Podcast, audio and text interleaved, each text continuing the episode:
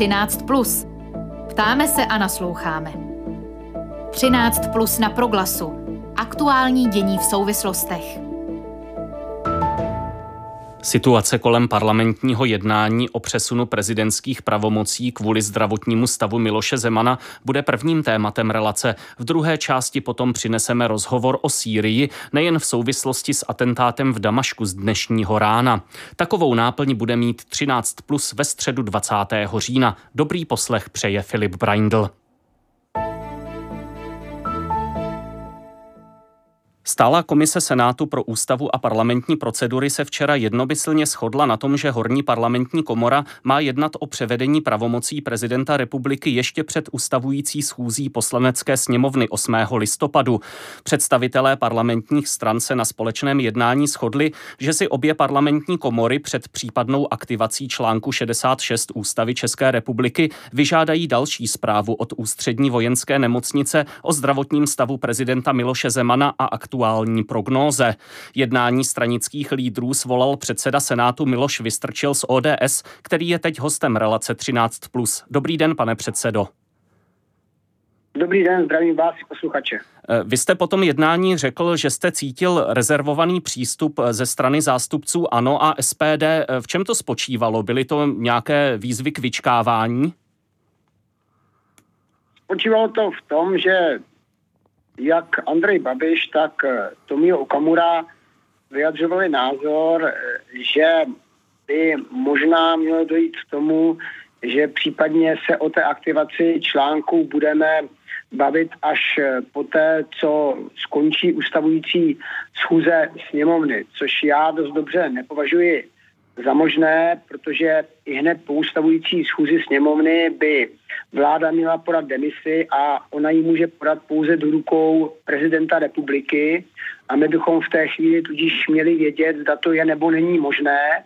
Na druhé straně jiný návrh, který také prosazoval například Marian Jurečka, Petr Fiala a Markéta Pekarová, abychom ještě předtím, pokud případně přistoupíme k hlasování o tom, zda když to zjednoduším, aby to bylo srozumitelné, má pan prezident odejít na nemocenskou a tak, eh, že bychom měli znovu zjistit, zda se ten jeho zdravotní stav nezměnil či nezlepšil, to bylo, bych řekl, všeobecně akceptováno. Hmm. Takže eh, dá se říci, že zatímco na tom vyžádání si nové zprávy o zdravotním stavu prezidenta před jednáním parlamentu žádný rozpor není, tak ohledně těch termínů úplně schoda nepanuje? Tedy pokud jde o termín zejména, kdyby se tou záležitostí měla zabývat poslanecká sněmovna? Co se týká té první otázky, tak eh, není to nová zpráva, ale je to aktualizace. Ano. A o tu aktualizaci by měla být požádána ústřední vojenská nemocnice, která dala tu první zprávu. To je důležité, aby se vědělo, že to není nedůvěra vůči ústřední vojenské nemocnici a o relevantnosti té její první zprávy, ale Jde pouze o aktualizaci, protože samozřejmě zdravotní stav každého se s postupem času vyvíjí a tudíž je správné, pokud chcete o něčem rozhodovat, abyste věděli v ten daný okamžik, co nejblíže tomu rozhodování, jaký je ten zdravotní stav. To byl ten důvod a tam schoda panovala. Co se týká té druhé věci, tam byla schoda pouze částečná. Na čem jsme se shodovali je, že pokud bude potřeba přistoupit k tomu hlasování o tom odchodu pana prezidenta na nemocenskou, eh, takže by to mělo být co možná nejblíže Eh, z hlediska toho, jak bude hlasovat, kdy bude hlasovat sněmovna a kdy bude hlasovat senát. To znamená, neměly by ta hlasování být daleko od sebe, myslím časově. A mm, trošku jsme se nedokázali shodnout, kdyby eh, to měl udělat Senát, byť bylo zřejmé, že by měl být jako první, jestli třeba 5. listopadu už je vhodný termín, nebo byl lepší až třeba 8. nebo 9. listopadu. A ty nejasnosti byly způsobeny tím, že sněmovna vlastně má první zasedání a tím pádem začne její ustavující schůze 8. listopadu a nebylo by úplně šťastné, pokud by ty termíny hlasování byly daleko od sebe, aby si vlastně sněmovna musela žádat o další aktualizaci nebo aktuální informace o zdravotním stavu. Doufám, že je mi rozumět. Eh, jestli tomu správně rozumím, eh, tak eh, ten termín toho případného senátního hlasování 5. listopadu teď zdaleka není jistý. Může to být tedy i později, může to být v tom týdnu, kdy se poprvé sejde poslanecká sněmovna. Pokud se ukáže, že se zdravotní stav pana prezidenta nezměnil, to znamená, pan prezident dále bude ve zdravotním stavu, který konstatovala ústřední vojenská nemocnice, jaký říká, že není schopen plnit žádné pracovní povinnosti, eh, tak by to hlasování s velkou pravděpodobností proběhlo. A bylo by nejdříve 5. listopadu a je pravdou, jak byste řekl, že se uvažuje i o pozdějším termínu, aby to bylo co možná nejblíže tomu případnému hlasování poslanecké sněmovny. Hostem relace 13 plus je předseda Senátu Miloš Vystrčil. Eh, k té aktualizované zprávě, kterou bude tedy parlament chtít po ústřední vojenské nemocnici, se zeptám, předjednáváte nebo chystáte se předjednávat eh, v tomto směru součinnost s ústřední vojenskou nemocnicí? Eh, zatím nikoliv, ale já předpokládám, že pokud ústřední vojenská nemocnice byla ochotná podat zprávu první a odpověděla na ten můj první dotaz, tak není důvod, aby následně neinformovala, zda se ta situace změnila či nikoliv a doufám, že to bude bez problémů. Samozřejmě by se mohlo stát eh, to, že třeba to nebude možné nebo že dojde ke změně ošetřovatele, což doufám, že tak nebude, protože obecně je vysoce ta péče, kterou ústřední vojenská nemocnice panu prezidentovi eh, poskytuje, hodnocena velmi vysoko, ale mm, přesto samozřejmě nemůžu vám to potvrdit hmm. stoprocentně, hmm. jenom předpokládám na základě toho, co jsem řekl, že by neměl být problém tu aktuální zprávu získat. Eh, ještě se zeptám eh, na ta politická jednání. Eh, vy jste tedy přizval zástupce všech parlamentních stran. Jak moc je pro vás důležité, aby v této věci, teď myslím už na to případné hlasování o tom článku 66, aby v tom panovala široká schoda, aby tedy nedošlo k přehlasování jedněch druhými, mm, přičemž ta většina v obou komorách by na to byla? Pro mě jsou důležité dvě věci. Ta první je, aby všichni byli v maximální možné míře informováni. Proto také ta schůzka, proto také na té schůzce dostali všichni účastníci veškeré podkladové informace, včetně originálu nebo kopie originálu toho dopisu střední vojenské nemocnice a takovým cílem, který je tímto podporován, je, aby skutečně jsme pokud možno postupovali v maximální schodě. Není naším cílem rozdělovat společnost, není naším cílem dávat informace, které nejsou přesné. Tady znovu zopakuji, že to hlasování o článku 66 je hlasování o odchodu pana prezidenta na nemocenskou, to znamená, zůstává prezidentem a pokud by se jeho pracovní, eh, pardon, jeho zdravotní stav zlepšil, což si všichni přejeme, tak by normálně znovu mohl nastoupit do práce. Jedná se tudíž o dočasnou, o, dočasné, mm, o dočasný převod jeho kompetencí na jiné osoby, premiéra a předsedu sněmovny, jako když jste na nemocenské, tak za vás taky tu práci, ano. kterou dělat nemůžete, tu práci dělá někdo jiný.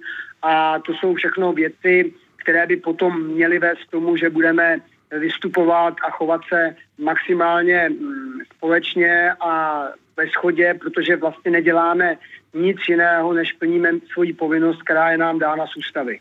Vy jste teď zmínil tu možnost vlastně návratu prezidenta k převzetí pravomocí jeho úřadu.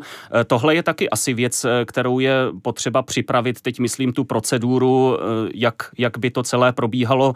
Pokud vím, tak ani ústavní právníci vlastně nejsou nějak jednoznační v tom, jak by tohle mělo vypadat.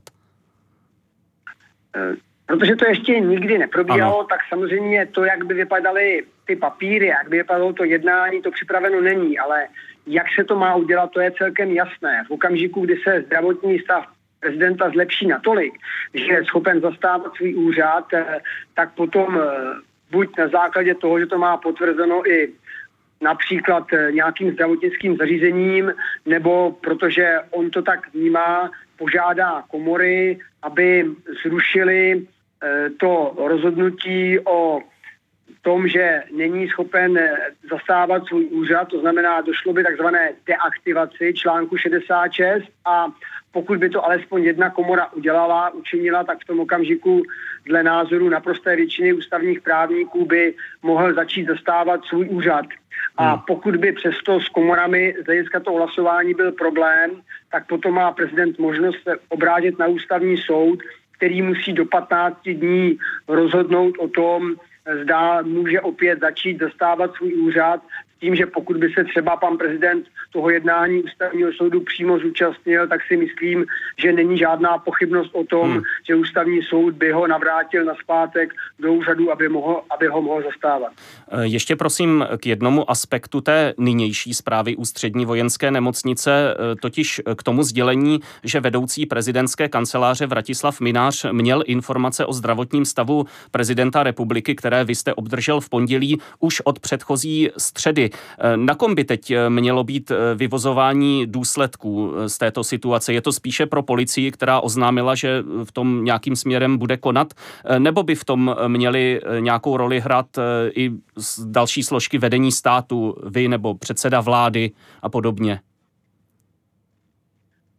to hodnocení trestně právní opravdu ponechám na někom jiném. Do toho já se pouštět nebudu.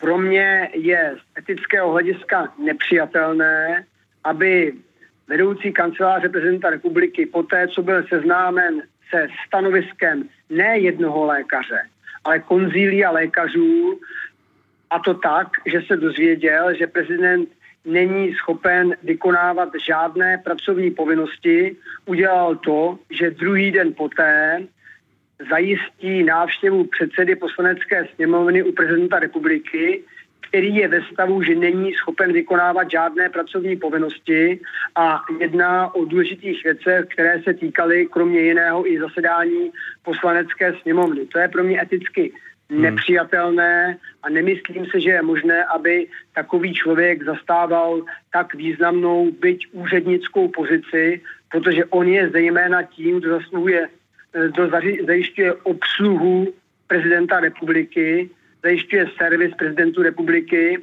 a ten by měl takový, aby prezident byl v dobrých rukou. A pokud někdo k prezidentovi dovede člověka v době, kdy on je ve stavu práce neschopných, tak dle mého názoru se nechová tak, jak by se měl chovat ten, kdo by chtěl, aby prezident byl v dobrých rukou. No a e, co se s tím dá dělat e, teď v tuto chvíli? E, Vratislav Minář prohlásil, že odvolání může přijmout pouze od Miloše Zemana, tak vidíte nějaké jiné možnosti? Tak v první řadě by se pan vedoucí kanceláře prezidenta republiky Minář měl sám nad sebou zamyslet, zda to, co dělá nebo dělal, je, je správné a zda skutečně je potom na místě, aby nadále úřad stával a ty další kroky mm, se potom uvidí, jaké budou možné.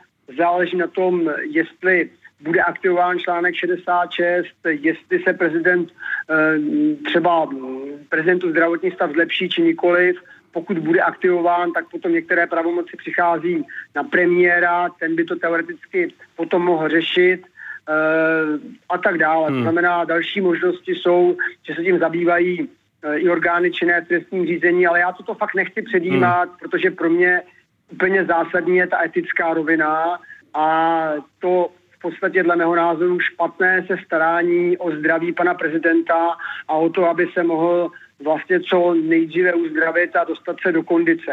A tady evidentně to v pořádku nebylo, eh, protože to plyne z toho, co jsme si řekli. To jsou slova předsedy Senátu Miloše Vystrčila z ODS, který byl hostem středečního vydání 13 plus na rádiu Proglas. Děkuji za vaše odpovědi. Naslyšenou. Také děkuji, naslyšenou. 13 plus. Do středu dění.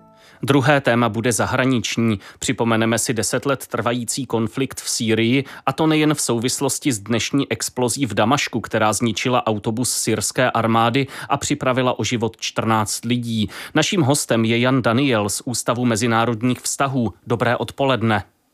Dobrý den.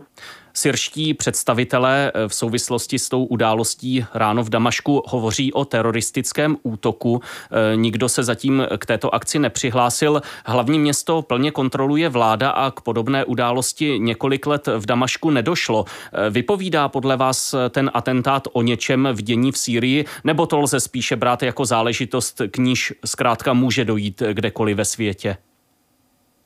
A ono nejspíše to samozřejmě může stát kdekoliv a vidíme, že se podobné bombové útoky dějí v řadě zemí globálního jihu, ale právě konkrétně v Sýrii nám to připomíná, že části země ještě rozhodně nejsou pod vlastně kontrolou uh, režimu Bašara al-Assada, anebo pokud i pod ní nějakým způsobem jsou, tak uh, se mu snaží nějakým způsobem oponovat.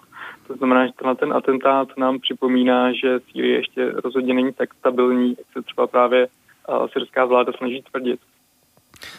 připomenu, že ta občanská válka vypukla v roce 2011 a i když se prezident Bashar Assad už prohlásil jejím vítězem a mluví o ukončení konfliktu, o stabilizaci země a tak dále, eh, tak jak jste teď řekl, stále nemá pod kontrolou eh, některé části země.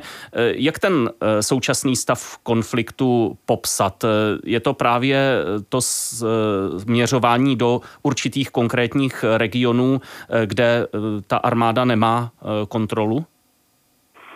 Um, tam je možná potřeba rozdělit dvě různé věci. Za prvé jsou to vlastně, uh, nebo ten konflikt se momentálně přesunul do regionů typu právě severo-západu země, do provincie Idlib, kde stále ještě zůstávají uh, části, dejme tomu té jako islamistické, islamistické opozice primárně, nebo úplně jako té džihadistické opozice, uh, kteří stále otevřeně bojí s režimem Bašara Asada nicméně mimo to vlastně v zemi existuje mnoho regionů, které jsou pod kontrolou uh, syrské vlády tak nějak do jisté míry, dejme tomu.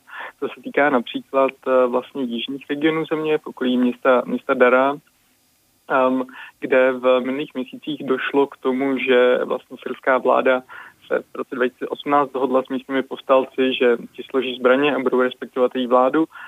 Um, nicméně v minulosti, když se tam, nebo v těch minulých měsících, když se třeba tam syrská vláda snažila uh, dát nějaké, uh, dejme tomu, kontroly nebo dát jako víc svých vojáků, poslat víc svých vojáků, tak uh, místní se opět zbouřili a vlastně opět došlo k otevřeným, otevřeným bojům. Uh, to je vlastně ten jejich země, uh, kde se situace od té doby trochu málo sklidnila, ale pořád zůstává velmi napjatá vlastně podobná situace, která je definovaná takým jako dlouhodobým vyjednáváním mezi různými silami, se odehrává na severovýchodě země, což jsou vlastně regiony, které jsou částečně pod zprávou kurdských bojovníků a kurdských politických stran, ale zároveň do nich má určitý přístup ruská armáda, částečně do nich má přístup syrská armáda, částečně jsou tam stále vojáci z, tomu, vlastně armády Spojených států, a tak dále. Mimo to je na východě země stále ještě aktivní uh, islámský stát, nebo hmm. dejme tomu ty zbytky jako islámského státu,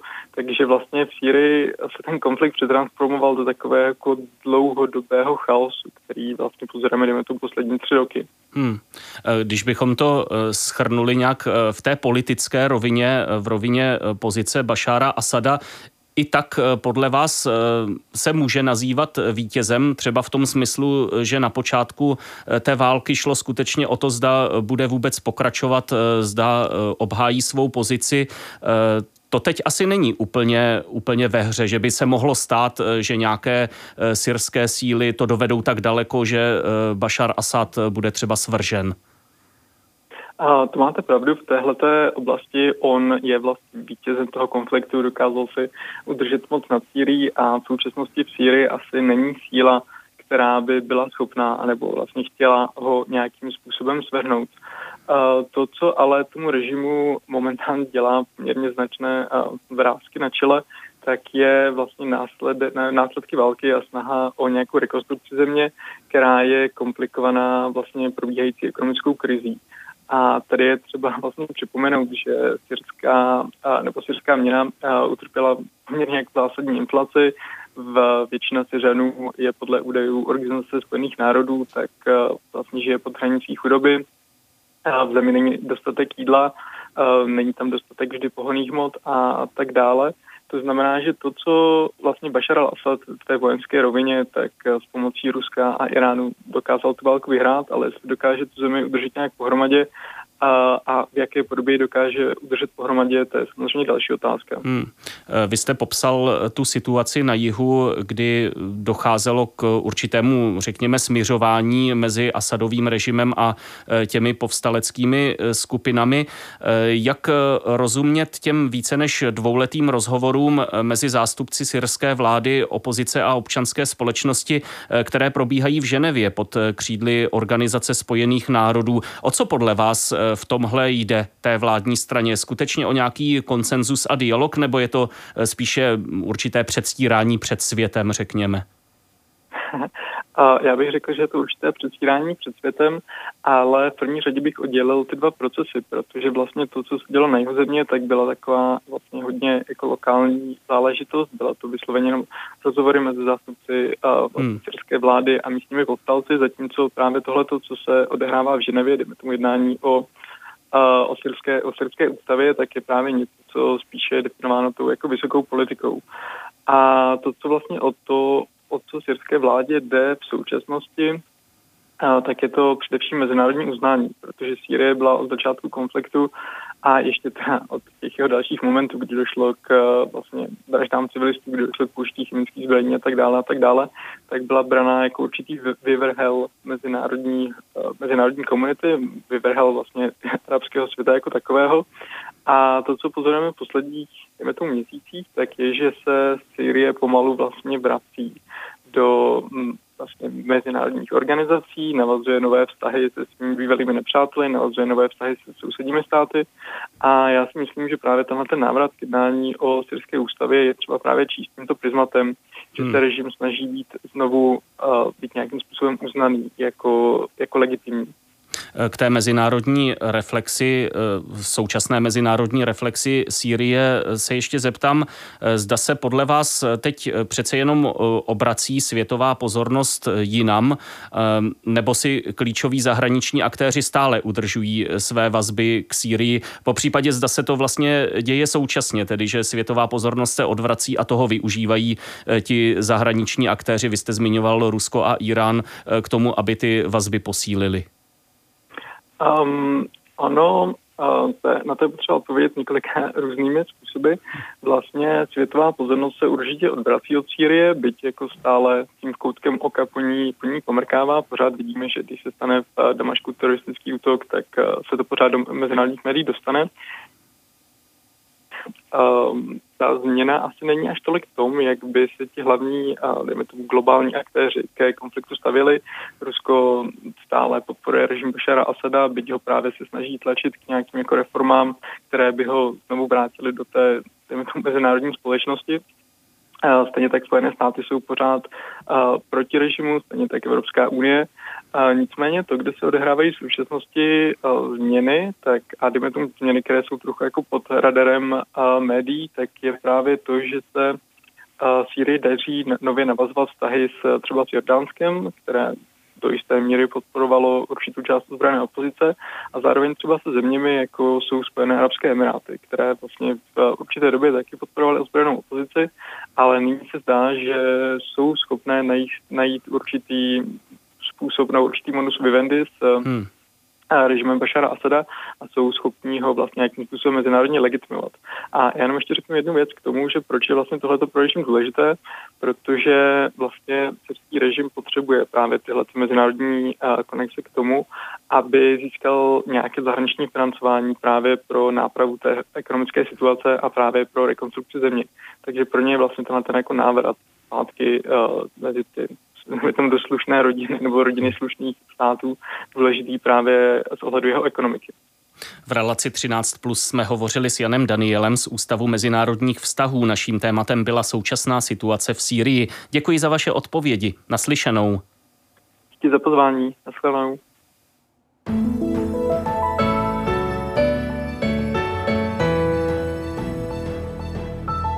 A z dnešních rozhovorů v 13 plus je to vše. Zítra své hosty přivítá kolega Ondřej Havlíček. K poslechu zve a hezké odpoledne přeje Filip Braindl.